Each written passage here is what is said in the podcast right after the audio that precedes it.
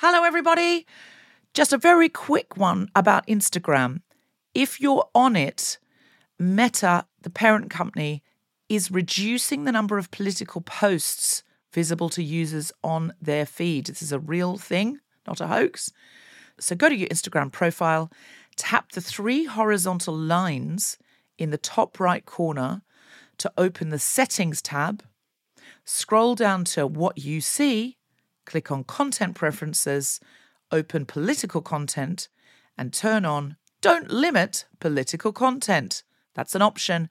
Otherwise, you won't see almost anything we post because we are deemed political. Please do that now, or you won't even see the posts about our shows, our fun things. So, if you want to see Guilty Feminist content and know when we're coming to a place near you or releasing a new podcast, do it now. One size fits all seemed like a good idea for clothes Nice dress. Uh, it's a it's a t-shirt. until you tried it on. Same goes for your healthcare.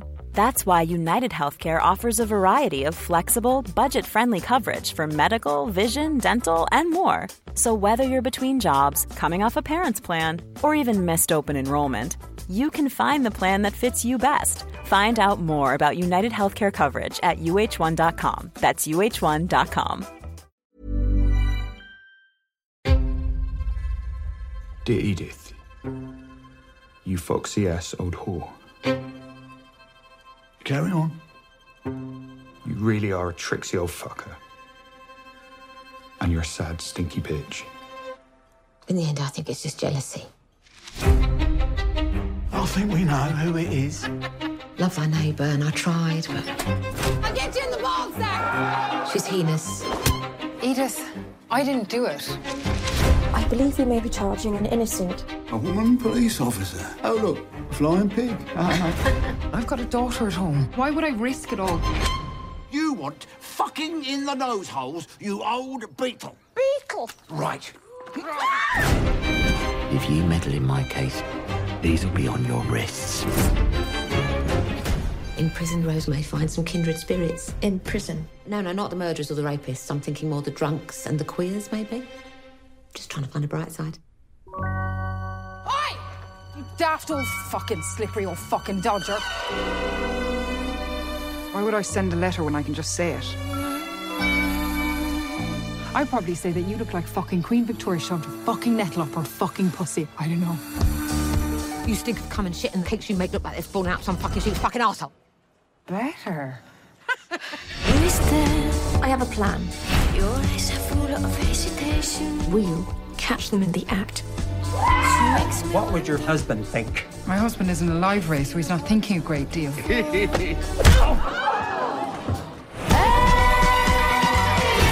I like you, Rose. I hate her! You don't like the idea of me leaving this house, do you? I'm going to lose her. We're not standing for it. I've had one now. Everyone is going to know.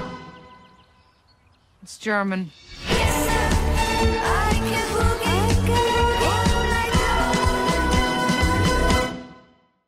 Hello, Guilty Feminists. This is another of our Culture Club episodes, this time looking at the hilarious new British film Wicked Little Letters, which I found throbbingly feminist.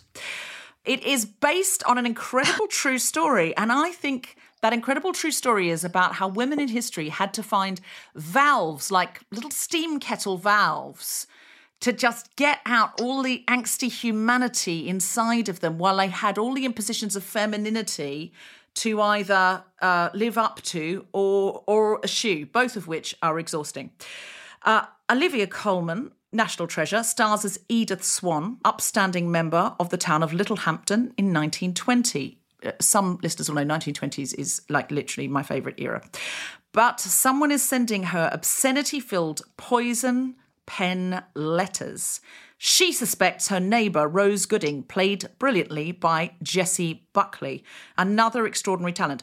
And it's up to woman police officer, quote unquote, Gladys Moss, played by Anjana Vasan, to try and solve the mystery. I couldn't be more delighted. I've tried to be more delighted, and I've discovered there, there there's oh hold on, no, there's a bit more delight. I've just found it to be joined by the film's director Thea Sharrock and it's a great big shiny star, Olivia Colman. Thank you so much for coming on The Guilty Feminist. Yay! We're used to a live audience, so we tend to, we always do this for a live audience. So when we don't, we always clap ourselves. Um, I mean, it's unbelievable how arrogant we clap ourselves. So I love, love, love, love, love, love, loved this movie. And I cannot think of a movie that more encapsulates both guilt and feminism. It's like literal guilt. It's like guilty, as in guilt, found guilty in a court of law. And also, there are so many different sides of so many different women in all their flawedness, in all their glory, in all their humanity to this, that I think it's a terribly feminist film. And I was astounded when I looked it up how much of it was true. The top of the film, it says, You won't believe how much of this is true. Well, I didn't, couldn't believe it, but you know, I read it, I see it's true. Thea, how did you get involved in the project? I mean, you're a very big name, shiny British director. Um, what drew you to this? Well, if I tell you that Olivia Colman was already playing Edith Swan, it was a but it's just a it was a humdinger. I was there. I was. Uh, it was a yes from me. You were like, if Olivia's in, I'm um, in. I absolutely was, and in fact, I couldn't. I wasn't really free. Oh, really? I don't know if Collie even knows that. Yeah, I wasn't really free because I was finishing up a different movie. And long story short, I've got the best producer in the world who was just said, I'm going to make magic happen. and he helped me to press pause on finishing that one. And then we were like, let's go. And we jumped in. And it was it was just too special. I just knew when I knew that Collie was on it and then realized as you say, not only was it based on a true story, but how much mm-hmm. of it is true. Mm-hmm. I just thought these characters, no wonder they're so brilliantly complex. I couldn't wait to dive in deeper. So, yeah, I just think it's about so many different things. It's got an, amazing actor already in there. We both wanted Jessie Buckley so badly to play Rose, and we were lucky we got Jessie really quickly and again moved mountains to make her dates and everything work. And once that little triangle was there, it was like, this is just going to be incredibly special. And it really, it really is. Every time you get, you make a period film or you write a period story, you're really talking about now. You're sh- you're able to shine a light on right now in a way that you can't when you talk about right now because it sometimes too literal. What do you think this film is telling us about right now? these sweary letters, these war- slightly warring neighbours who respect each other and like each other, but there's this turmoil and this war going on between them, um, and a literal court case, um, accusations flying left and right. What do you think it has got to say about women now, feminism now, the way we talk to each other now? The way you phrase that is absolutely brilliant in the simplicity of saying, isn't it interesting how when you do anything based right now, you you are so encumbered within that world that actually it's quite straitjacketing in a funny way. And there's a freedom that comes with something if you can apply the same thinking. I.e., for me, what I didn't want is for it to be so absolutely factually correct and exactly of the period, um, so that it became smaller. Mm. I wanted to re- try to make it as accessible as possible. Because sometimes, you know, the minute you say period, some people just go, oh, kill me, I don't want to see it. It's going to be really boring. And I knew that this wasn't. It's got it's got very unique combination of ingredients.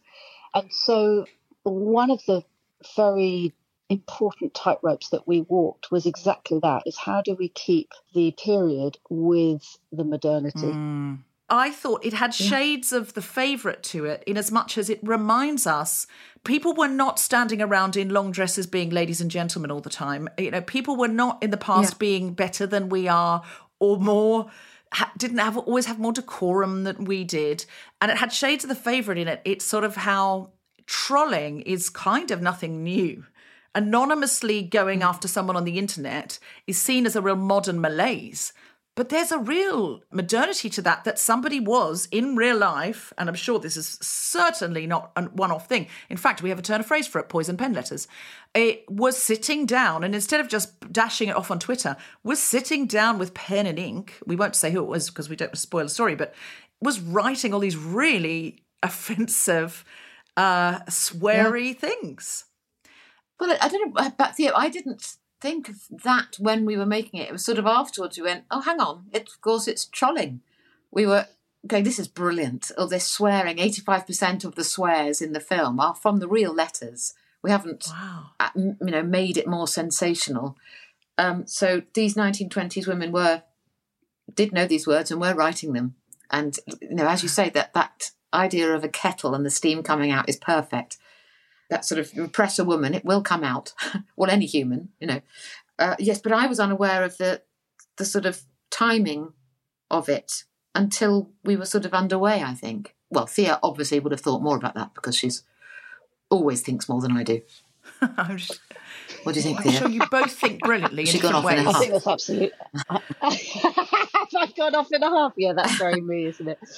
Yes. Well, I, I was I was saying that one of the things that I wanted to make sure we kept hold of was the balance between the then and the now. And by default, mm. therefore, so whether what that was in the costumes and in the the whole design of the whole thing or um, the colors that we used, I wanted to try and keep both worlds alive. So it didn't feel like boring period. It felt like exciting period that in a way always had a foot in in the modern world. And it was also about being respectful to the fact that the most important parts of this story, the where the story began, which is the letters, is real. They're real. They that whole part of the story is completely comes from a true combination of people. Um, so that's so I so I wanted to make sure that we always kept that in mind. But as Collie says, you know, you sort of it felt very modern doing it. It didn't feel old fashioned in any way. The language that we used, uh, the language that the characters used, felt very free, to be honest, largely speaking. Although mm. I do think that there is something important in there's a voice in there that is, for me, very fundamentally trying to find itself. So there is something quite innocent and mm. sort of I- immature, although at the same time you know, really rude and vile in the way that people are. I mean, this is one of the trolling, whether it's then or now, it's not a new thing at all. It's just humanity. There's just a big side of every human being that can get really upset or get or want to lash out mm. and you mm. take it out on other people. All of that is not that's yeah. not new in any way, shape or form. No. I mean, anyone who's been a mum knows what that feeling is when a kid loses their rag often as the mum, you're the first port of call, and we've all seen it happen. Yeah. And you also know when they really mean it, and you also know when they really don't mean it, but there's just a rah that needs to come out. And in one sense, this is just another version of that. It's a completely normal way to behave. How you do it is the important thing, mm. I think, mm. and the delivery of it. I also find um, it fascinating the fact that we now we know trolling is nothing new. It was happening, as you say, the phrase does exist, poison pen letters. But if this was a hundred years ago, you'd have hoped we'd have worked it out, not got worse at it. Because trolling is now on a you know worldwide scale where you can be hmm. vile about someone you've never met and you don't know, and and, uh, and anonymously, it's it's awful. But and I, I do find it amazing that we've got worse. Yeah. Oh, yeah. Yeah. No, it would be nice to think that we'd improved slightly, but now it seems to be a very common hobby for most people to, at some point or other, just write something horrible and just sort of leave yeah. it leave it out there on the internet. And again, when you know the letters were being written in 1920, one person's delivering them to the other, and that person has to choose to show people. Whereas now it's all out there publicly and anyone can look at it. So it is it yeah. is different. But I think what's illuminating on how the world works now is seeing two sides of people that there's a public face and a private face and that has never been more true because we've got this sort of second self online your character olivia is mm. so repressed and buttoned up and, and so heavily carrying the weight of respectability and femininity womanhood i suppose religious obligations What was it like playing a character like that? Because you managed to also make her so human and so likable, lovable, and at the same time, there's always flashes of stuff going on underneath her. What was it like approaching this character? I mean, it was lovely. I knew she was nice. I knew she was just, it was the circumstances that she found herself in. You know, they say you often should find something that you like about the character you're playing, and that, it's not always possible. but uh, I found, I, I, felt terribly sorry for her that she was, um, you know, her, her education was stopped because even um, my mum says, who, who is alive now, her father didn't think it was important to educate her and her sister, but her brothers, it was a different thing. And this is going back, you know, to his youth, the, in the 20s. And it's sad that she was clearly very bright, but she wasn't allowed to continue her education because that was unseemly. You know, all of she was as able or more so than anybody else, but was kept in a box and by coercive control and uh, abusive behaviour, she was kept pretending to be someone she wasn't.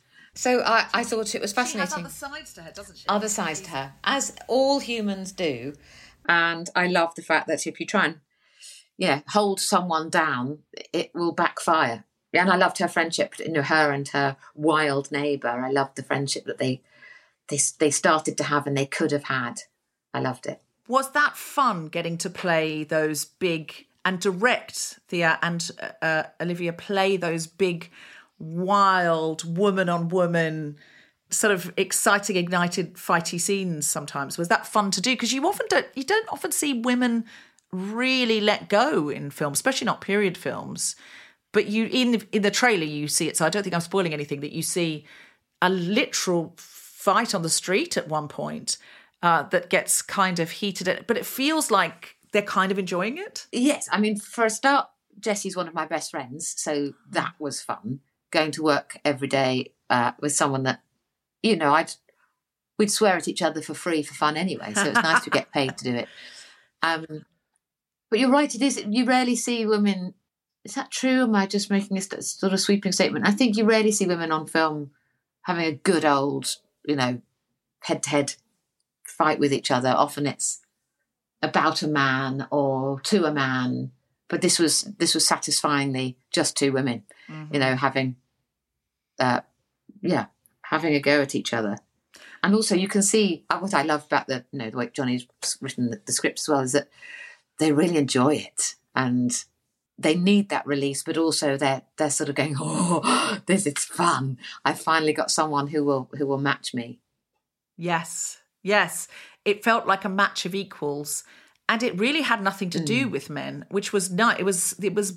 It more. It sailed over the Bechdel test like a like a high jumper, uh, in a way that often someone says no, yeah. but it does pass the Bechdel test because I remember one famous one which was, but she, no, because there's two women and they talk about soft furnishings in a in an interior design shop, and I was just like, it's literally one line of I, that's a nice cushion, and they're like that passes. And I was like, well, it does, but it doesn't pass the spirit wow. of the Bechdel test talking about soft furnishings. But this I felt like this, this brilliant. no one cared about the men. It wasn't about the men. It was about you and me and what we see in each other.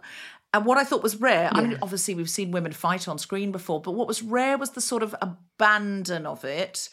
And it wasn't about a man. It was just about I see the rebel in you and I identify with her and I enjoy her. And if I'll, I'll fake yeah. it because I have to, because society other constrictions, patriarchy, blah, blah, blah. But goddamn, do I see in you something I love? And that came across. I think that's quite hard to. How do you get that across? Thea, as a director, how do you get those performances not just to look like two women who dislike each other, but to it's two women who love each other but are at war? Like, how do you direct that? Where? How do you tell that story? Well, can I just bring in that actually one of my most favourite scenes to shoot and then uh, to watch again and again in the edit and to see it again now is actually the scene where we watch them become friends mm. and they walk together on the beach. And there's such an innocence, I think, again, in that moment where you just you see Collie's little face as Jessie just says things that feel completely natural to Rose, and you know that Collie's character Edith is hearing and, and witnessing and feeling these things almost for the first time. And they're alone on the beach, and you know Jessie's taking her shoes off, so her feet are kind of squelching around in the sand, but Collie's character isn't there yet. You just see something in there that feels like a, the beginning of a love affair. Now, again, it's not about men because the love doesn't have to be doesn't it's not sexual it's not complicated in any way there's a purity to two women who are just really enjoying who the other one is in that moment. Mm. and that's also something that is i think quite rare. It's real friendship. And it's only because that is the potential behind that is so immediate and so huge and so beautiful that that you can also get the scene that you're referring to at the other end because in both scenes, you know, they only they mean so much to each other in all of the scenes that the mm. characters have together. Um, you see all the different shades of of friendship, of female friendship, and you know, sometimes I kind of yearn for more scenes of the two of them as friends because I wish that we could get even more of what what was their background like. But that's a good, you know, you always want to leave your audience wanting more. Um, so I just wanted to say that, that remains one of my most favourite scenes in the whole thing, which is actually the flip side. And again, if you didn't have that scene and you didn't have these two women as strong and as watchable as they are, you wouldn't have the rest of the film. You just mm. wouldn't have it. it. The whole thing wouldn't count for anything because that was the beginning. That was the kernel of the whole. But thing. I think I could see it in their faces all through. So there were these kind of the way they would Absolutely. look at each other. It was that's what that's what really captivated me. And I think if that hadn't been there in the performances I would have thought, oh, that was a fun film, but I wouldn't have come out so taken with it. And I think it was you could see them shooting looks at each other, and you know Olivia's character snubbing Jessie's character, but with this like little look of admiration, this little look of affection, and, and vice versa as well. And I just loved that that there was a piece of elastic between them, even as they warred. But you knew that were society not making the demands on them that it was, that they would not be at war.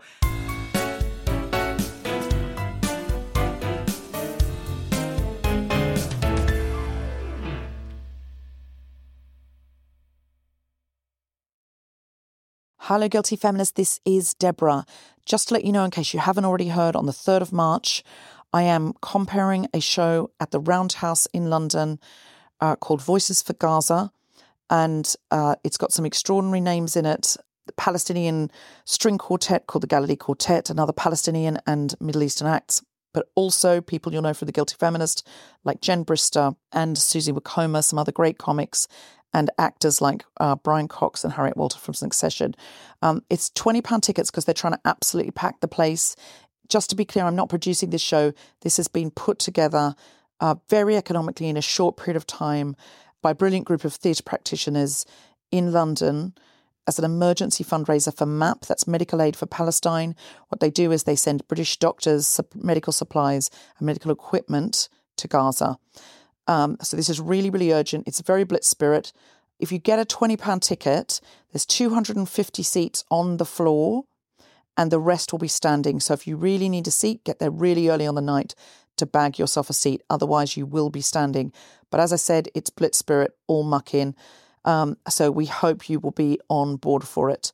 Um, there are, if you've got money, some VIP seats like in a dress circle section, which is all the money's going directly to MAP, are £250 each. If anyone would like one of those, I don't know that they're available on the Roundhouse website, so just email me at guiltyfeminist at gmail.com and I'll see if I can hook you up with the organisers to try and get you um, one of those. Um, in the meantime, if you, even if you can't come, if you bought a ticket for 20 quid, you could you know, give it to somebody else, and all that money would be going to MAP. You can also, of course, direct. Uh, you can also, of course, donate to MAP directly. Um, also, I want to let you know we are doing an incredible new show, which is with Waterstones, the Guilty Feminist Waterstones Book Club. It will be on the 27th of March at Waterstones Piccadilly. Um, and we are interviewing Suzie Miller, who wrote the play Prima Facie, and has now made that play a novel. Jessica Foster and I are talking to her, and we will have another guest as well to make it more like, uh, so it'll be really like a book club. And we are contrasting it with feminist classic because we thought this is a good time to uh, to revisit some feminist classics. Maybe some of us have never read Fear of Flying by Erica Jong. Um, you can buy a ticket from Waterstones with one of those books included. Um, if you read those books before the night, there'll be no spoilers. So try and come along for that because I don't know when else you're going to see Suzie Miller live on stage. And it's our very first book club we're hoping to do for a year, new books with feminist classics combined. We think it'll be a really great thing for all of us to delve into those feminist classics and discover brand new books.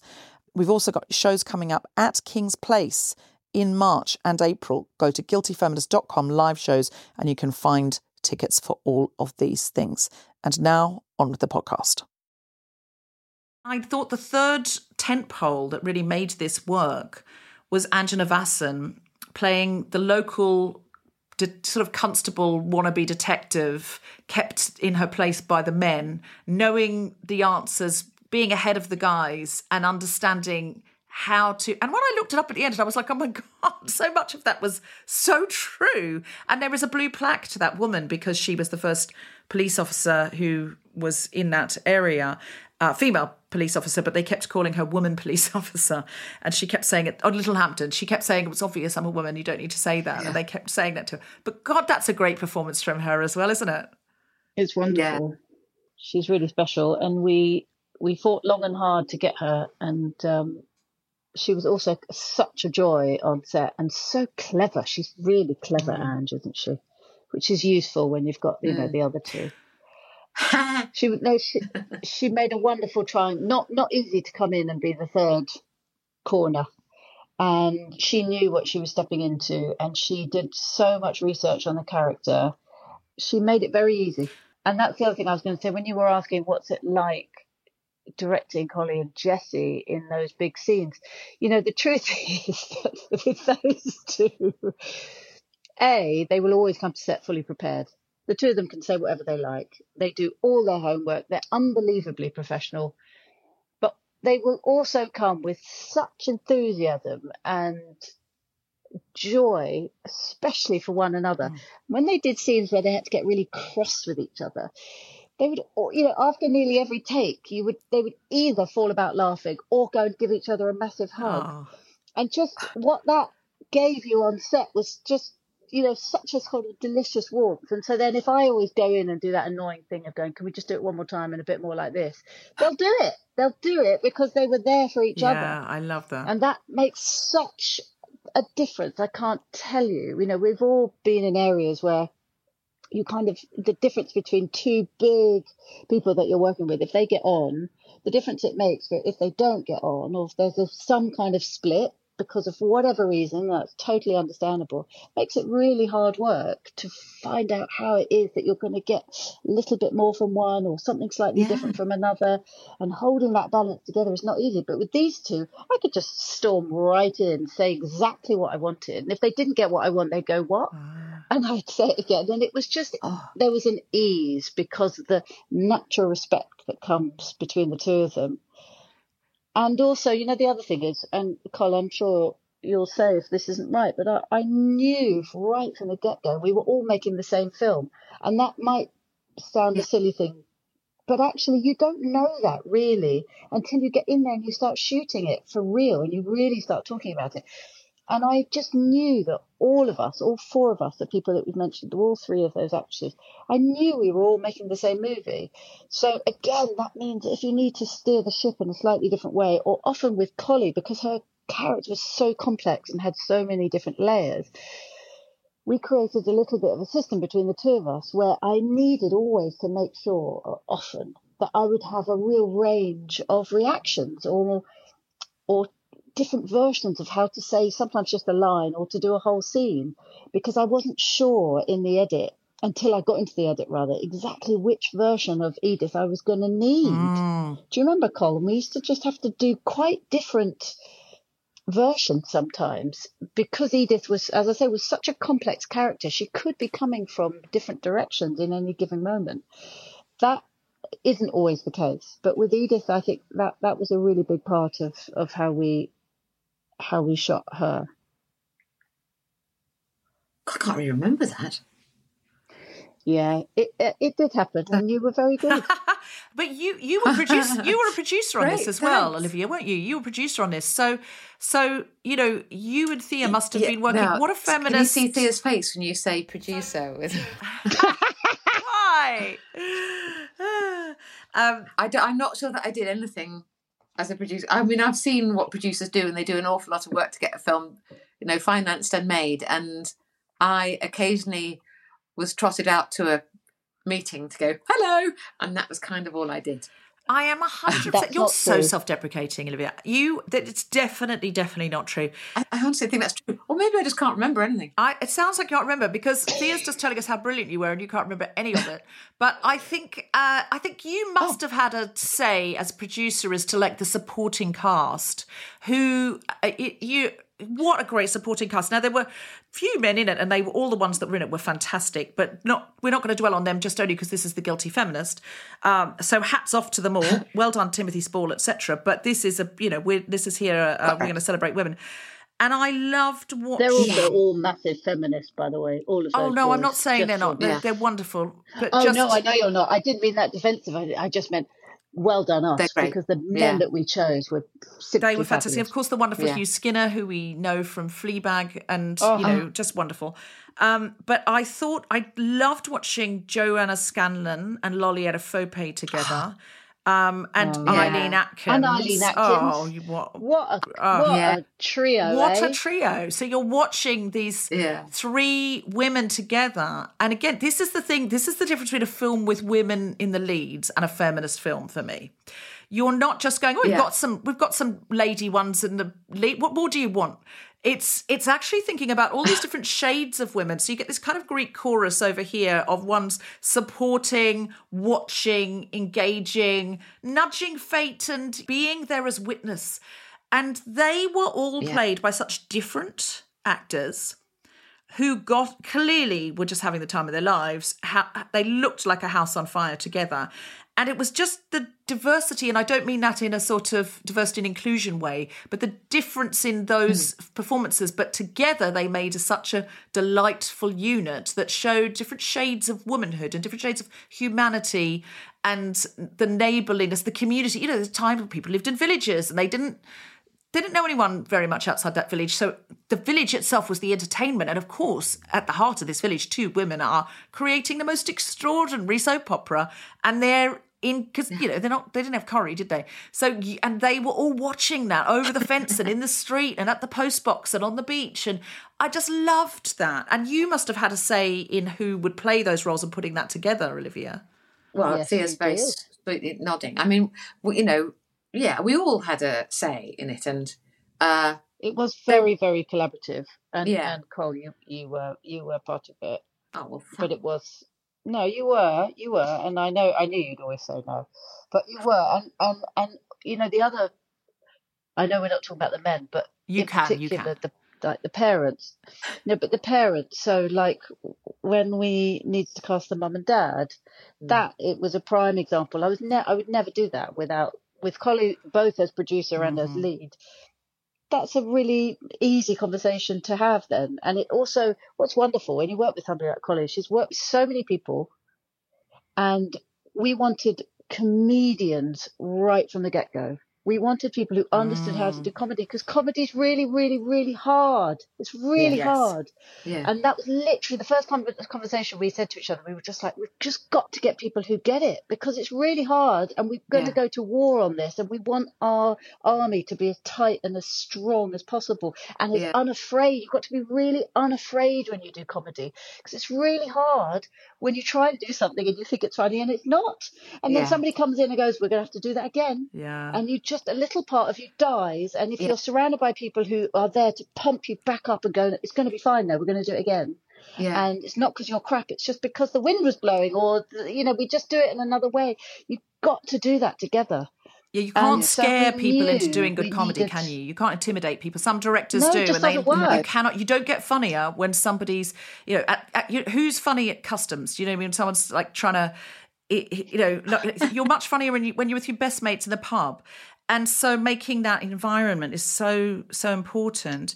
Um, Yeah, and totally. you know you can you can see and feel that. Well, I what I will tell you is I went to see it at the cinema, and the laughter was so loud in a small Oh. cinema, and you know it was like a late afternoon, so it wasn't like the seven o'clock one where it's going to be much more full, and people were roaring with laughter. So Oh, that's so yeah, they loved hear. it. They loved it, and I heard people on the way out saying how brilliant it was as well.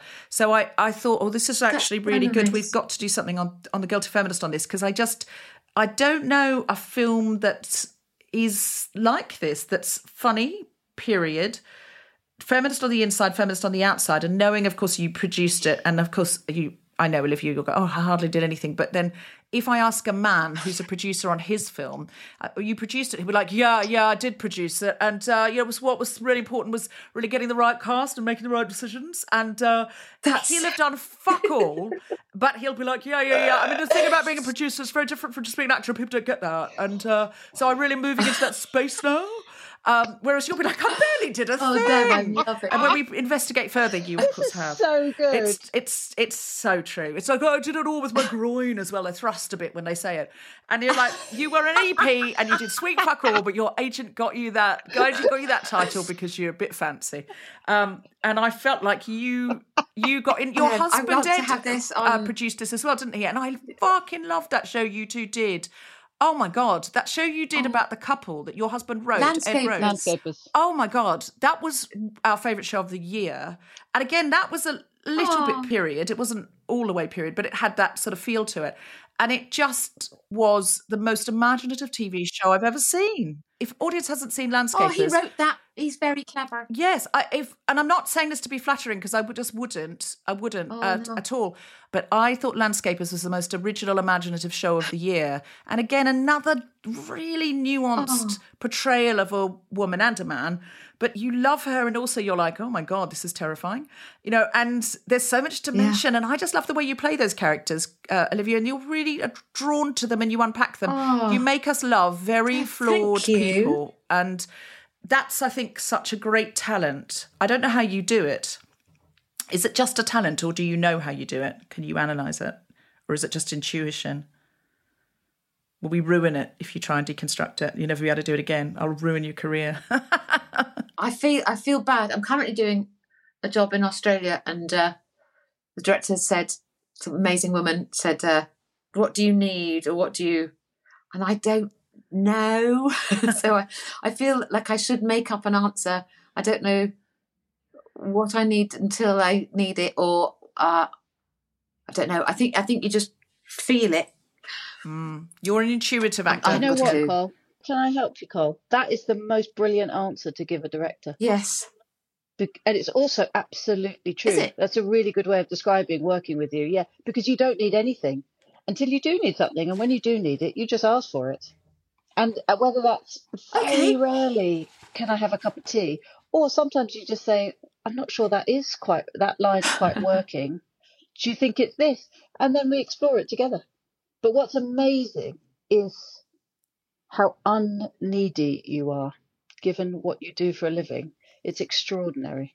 Oh, that's nice. Thanks, Thea. that is nice I would- Oh, would have loved- that's a It's it's a nice thing to hear. You're very self driving, but also you get amazing results. But I do like hearing you ask if you need it, because otherwise, sometimes women get complimented for not needing things, and actually, it's like you don't need until you do, then you say. And I think that's that's a that's a great thing. Um, is there anything you came to say about this movie that you want? The Guilty Feminist audience are very good at going buying tickets, leaving the house, going and seeing something, and also supporting films that uh, you know more of them will be made if we support the ones that are made. And this is an independent Yeah. film about something we don't normally get to hear these stories. It's a real story, it's a true story, and it's about women with all their flaws and all their desires to break free. And if we don't support this one, then we don't get another one for ages. So our audience love leaving the house, and also when it goes on streaming, they'll support it. They'll share it on socials. They'll get their mates together. They'll get their WhatsApp groups to go, and all of that sort of stuff. Is there anything you want them to know that you came to say that you didn't get to say about Wicked Little Letters, Thea? I think that, um, firstly, thank you so much for the way you have described it. It's so wonderful to hear you talking about it in your own words because it's quite a, it's quite a difficult film to sum up. And so far, we've done a lot of interviews, and I certainly find that often the first question is, Sophia, what is this movie really about? And it's so lovely to hear somebody Yeah. round it up in the way that you have, having already Yeah. seen it, not only how much you enjoy it, but what you think it's about. Because actually, I think it's about lots and lots of things. Uh, maybe the thing that I'm most proud of is the fact that there's lots squashed in there that not everybody gets everything because I think it, really depends on who you are and where you are and what's going on in your world. That there are Yeah. some big issues that that some people are really drawn to. Some people come out actually feeling quite emotional because there's a particular connection with a character or a storyline, and other people coming out they've missed all of that. They just had a riot, and that's a, that's a gift. The most important thing for me of all is is again what you've just said. I think making movies for the cinema for people to go and watch in the cinema together is the most important thing. After I, I feel very strongly that as a director I have to protect my actors and I protect the words on the page. That's my number one job. After that I make a movie for an audience. And it's wonderful when people watch things at home and that they can do that and it's inclusive as a family and all sorts of things. And I love all of that. But it does not replace the joy of a shared experience and going to the cinema and sharing the experience, mm. particularly with comedy, which is like a Mexican wave effect, which is so wonderful. And I've had brilliant conversations with journalists of all the people in the world who've admitted that actually the fact that they had to see it in a screen with lots of other journalists, even then there was laughter out loud, even with the journos, because even though they were kind of scribbling away, they were still laughing and they were sharing that. And if they'd watched it Yeah. alone at home, they know that they would have had a very Mhm. different experience. And I think if we, the whole world needs people to start going back to the cinema as much as possible and to to really go back to celebrating that side of movie making and movie enjoying. And if this movie can help to do that, just like the Barbies and the Oppenheimers, you know, they got that world going again. All of Us Strangers. There've been some really fabulous Mhm, films mhm. recently that that watching them in a cinema, you know the experience is different is, to it watching is. it at home. And that for me is the Suddenly, if you're sitting on your thing. own, for some reason, you smile at something, and as soon as you're sitting with other people laughing, you laugh, and no one knows why. What audience science is, nobody Yeah. knows. Nobody knows why, but it is a it is a strange phenomenon. It is, but it's the it's the wonderful positive side Yeah. of humanity. We were talking earlier about the natural darkness that we all have in us. Sure, we have that, but we also can share things out loud. You know that feeling when you feel really shit and you can't quite explain what it is, and you, and it can be. There's a million different reasons for why it might be. Then you go and have a conversation with somebody, or you have a shared experience Mm-hmm. like that, and you come out and you go, "Oh my god, I feel great now! I've just had a cup of tea and a chat with somebody, or I've been to the cinema and had a great big laugh," and you literally Yeah, feel better. true. You feel better in your being, and if that's something that we can give to people, then let's celebrate that. So if people can go and see it in the cinema, fabulous. Yeah, we are communal Mm-hmm. beings. You know, we get married in front of loads of people, or we we have our birthdays with people that we love. You know, we we like to be together and laugh together. Comedy shows. There's nothing better than Mm. going to watch a stand up and laughing with everyone. But um, my uh, for this film, I think it appeals to all ages. My mum, who's 83, she'll be thrilled I've told you that. But she went with her mate. She texted me saying we practically pissed ourselves. No, so no, no. Nice. These lovely women. and our teens loved it. Uh, it's emotional, but it's joyful and it's uh, funny. It's also surprising that these words absolutely were said by these women in the 1920s and that it was genuinely uh, debated in Parliament. It was on all the broadsheets at the time. It's an interesting story. It's a really fun time at the cinema. Get yourself a massive box of popcorn, settle in, enjoy it.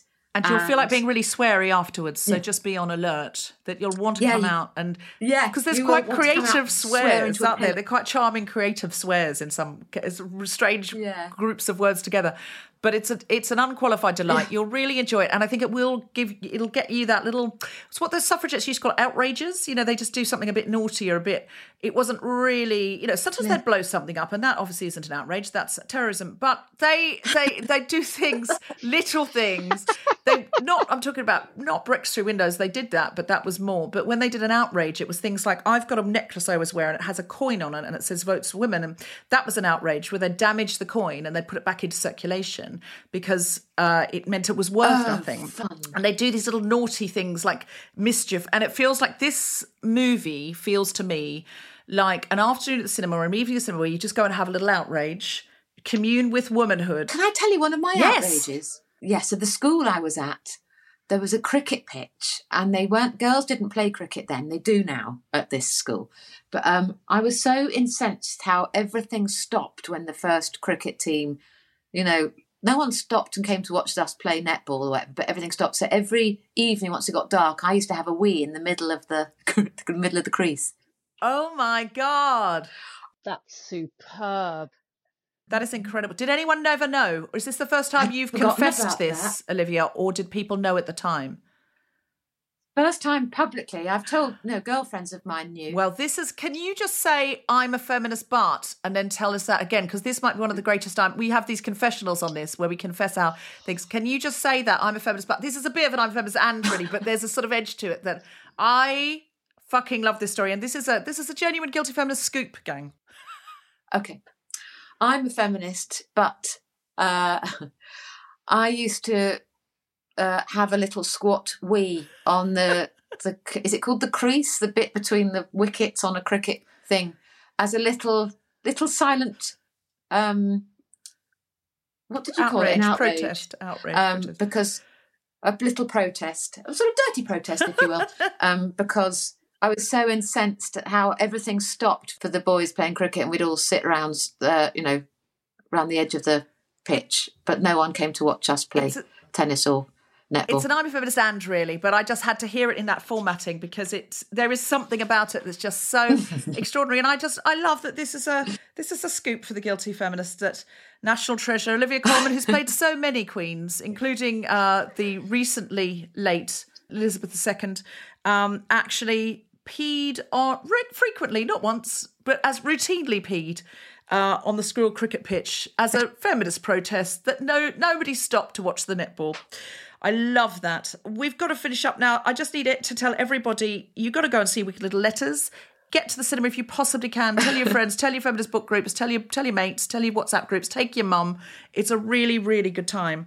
It's currently out in British cinemas, but Americans, you're very lucky because it hasn't come out yet, so you've got loads of time to plan. It comes out on March 29th. And in Australia, there's going to be a premiere in Sydney in two weeks. And I believe Olivia Colman's going to be there because she's over there filming. She'll be gracing the Aussie red carpet. So you've got loads of time to plan as well. So get tickets for Wicked Little Letters wherever you live. Watch out for it in your cinemas. And if you don't catch it at the cinema, Oh, it thanks, will be on streaming and you will see it then. And then sh- watch it again. I'm going to watch it again when it comes out on streaming. Um, this is the first feature film I heard for your production company, South of the River Pictures. Is that true? yes. Well, we can't wait to see what else you shape and make. Oh, I'm so and we can't wait next time for you to come on with your next film. Great. And then, and with your full groin like a man, go, yeah, I fucking produced this. yeah, fucking nailed it. Yeah, in it. Excellent. Thea Sharrock Okay. and Olivia Colman, you have been um, absolutely delightful guests. Thank you so much for sharing uh, so much, and especially Olivia, with you in Oh. Australia. Thank you for having us. Um, it was wonderful.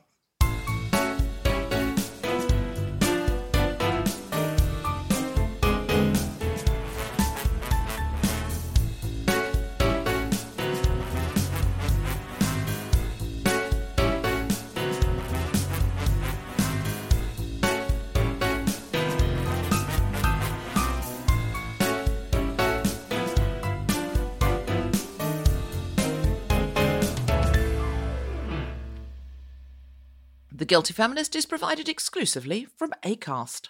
Find it wherever you get your podcasts.